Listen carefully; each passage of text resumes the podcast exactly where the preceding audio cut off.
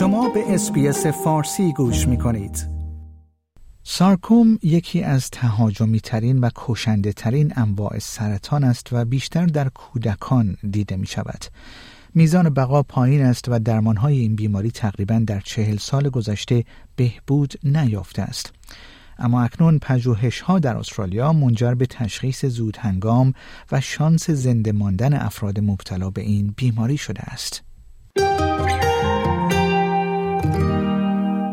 میکا سینگ 17 ساله 2 سال پیش پس از مشاهده توده‌ای در لگنش که پزشکش فکر می‌کرد یک آسیب ورزشی است به سرطان سارکوم مبتلا شد.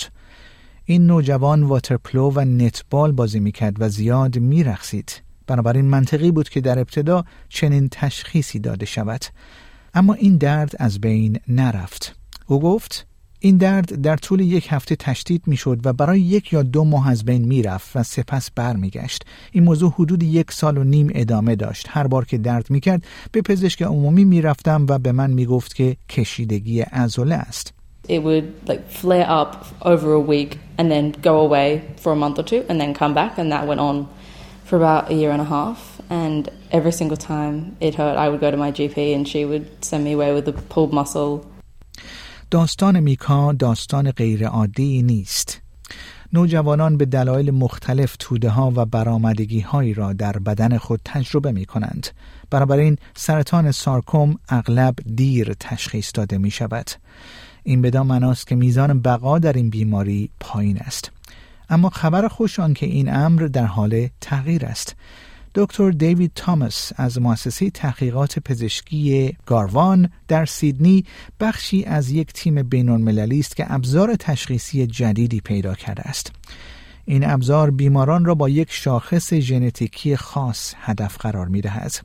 او گفت مهمترین ژنی که تا به امروز می‌دانیم و مرتبط با سارکوم است ژن TP53 است و جهش در آن ژن باعث افزایش خطر ابتلا به سرطان در حاملان آن ژن‌های جهش یافته می‌شود که باعث ایجاد سندروم خطر سرطان به نام سندروم لیفرومنی می‌شود. The most important gene that we understand to date that's linked to sarcomas is the gene TP53.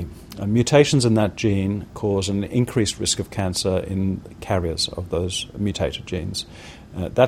That causes a syndrome of cancer risk called Li-Fraumeni syndrome. دکتر تامس با دانستن این موضوع شروع به اسکن افراد مبتلا به سندروم لیفرومنی از سر تا پا با یک MRI کامل کرد. در طول 10 آزمایش‌های بالینی او و همکاران بین‌المللی او در اغلب موارد سرطان را در مراحل اولیه پیدا کردند. از هر 14 نفری که اسکن شده بودند، 1 نفر به سرطان سارکوم مبتلا بود که از آن اطلاعی نداشت. تشخیص زود هنگام به این معنی بود که پزشکان می توانستند سرطان را قبل از گسترش آن جراحی کرده و از بین ببرند. An example, the first patient we pick up a tumour in had a tumour of the lumbar musculature at the back of just next to her spine. It was completely asymptomatic. She had no symptoms from it, but it was a liposarcoma. It was a sarcoma which was silent within that muscle, had not yet spread, and because we picked it up, we were able to treat it with curative intent. این برنامه‌ای است که او اکنون می‌خواهد گسترش یابد. دکتر تامس پیشنهادی به وزارت بهداشت برای انجام اسکن سالانه تحت پوشش مدیکر برای جوانان دارای نشانگر ژنتیکی ارائه کرده است. در حال حاضر هزینه‌ای که افراد باید آن را خارج از پوشش مدیکر بپردازند بیش از $800 است. در حال حاضر این پیشنهاد در دست بررسی است و انتظار می‌رود ظرف 3 ماه آینده به نتیجه برسد. At some point we need to move beyond the medical research environment into clinical practice and we think the time is due. خوشبختانه برای میکا سینگ سرطان سارکوم او به موقع شناسایی شد تا با عمل جراحی برداشته شود. این دختر 17 ساله اکنون عاری از سرطان است و برای امتحانات سال 12 خود درس می‌خواند و برای باقی عمرش برنامه ریزی می‌کند.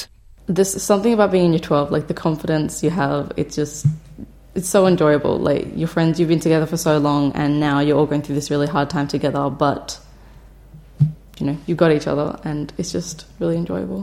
شنوندگان گرامی، این گزارش رادیو SBS فارسی بود که من پیمان جمالی اون رو به همراه همکارم لوسی موری تهیه و تقدیم حضورتون کردیم. لایک، شیر، کامنت. SBS فارسی را در فیسبوک دنبال کنید.